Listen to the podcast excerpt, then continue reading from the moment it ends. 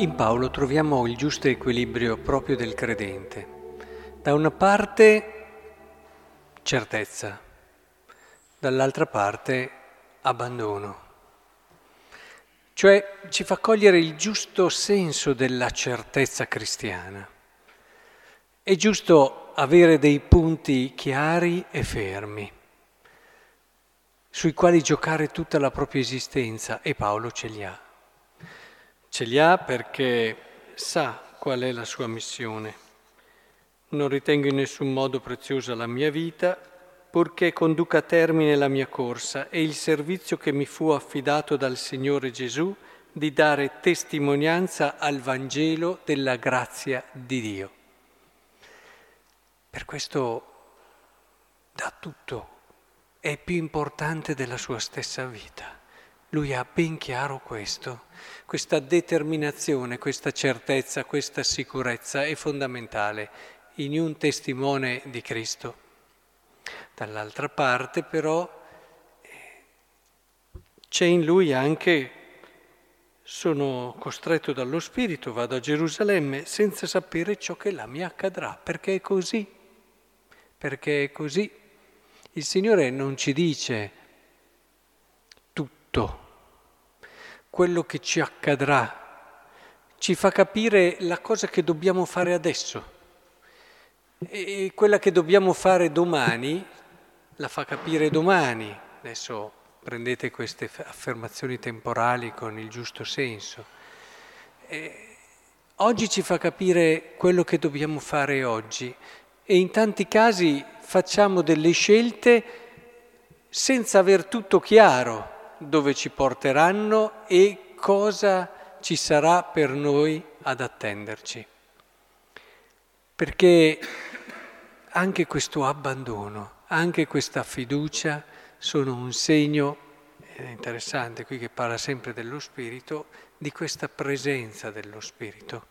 Questo tempo dove ci stiamo preparando, settimana alla Pentecoste, è fondamentale cogliere quell'abbandono che è l'espressione dell'amore, di colui che è l'amore, lo Spirito Santo, ed è introduzione all'amore allo stesso tempo, perché non si può dire di amare qualcuno se non c'è anche questo abbandono e questa fiducia. Se uno vuole sapere tutto dell'altro, vuole gestire tutto dell'altro, di una persona che ama, vuole avere la sicurezza su tutto dell'altro, che amore è? È un amore con grossi, grossi limiti. Ecco allora che è importante che cogliamo come le dinamiche dell'amore sono presenti nel testimone, in questa loro espressione bellissima. La fermezza, la determinazione, l'andare al di là della propria vita stessa, anche dopo lo dice, non so se rivedrete il mio volto, è consapevole, è consapevole ci sta giocando tutta la vita.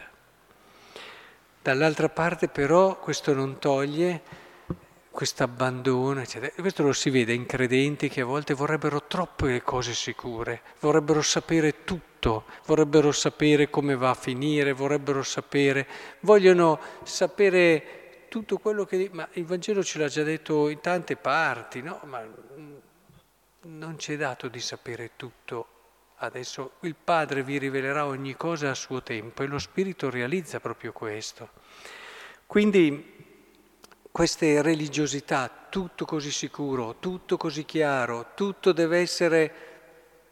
Stiamo attenti che questo non ci porti invece al di fuori di quello che è un percorso, di un percorso di fede alimentato da certezza, da fiducia e da abbandono allora avremo quella giusta apertura del cuore che ci permetterà di vivere la nostra fede, le nostre relazioni nel modo più alto e più bello. E non dimenticate, vi faccio solo un ultimo post scritto, un finale, che in questo caso non è scritto, ma è un appendice, diciamo meglio, finale.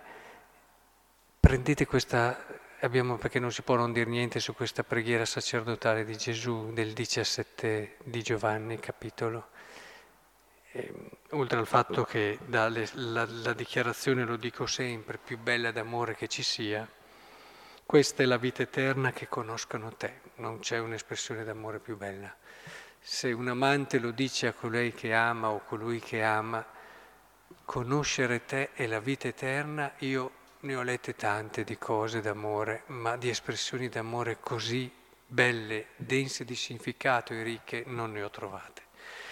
Però dico, è bellissimo vedere che Gesù mette tutte le relazioni che ha con i suoi, coloro che mi hai dato, tu li hai dati, li mette nell'orizzonte della sua relazione col Padre. Bellissimo. Dobbiamo imparare a collocare tutte le nostre relazioni, soprattutto le più importanti, in questo orizzonte di fondo. A volte lo stacchiamo eh? e questo è un problema. Devono essere viste alla luce della nostra relazione con Dio e allora ne capiamo il senso del nostro amore per nostro marito e per nostra moglie, la verità profonda del nostro amore per i nostri figli, dell'amore per i nostri cari e i nostri amici. Ecco che lì ritroviamo la verità e il destino profondo del nostro incontro che non è stato casuale e di quello che è l'orientamento che lo renderà eterno.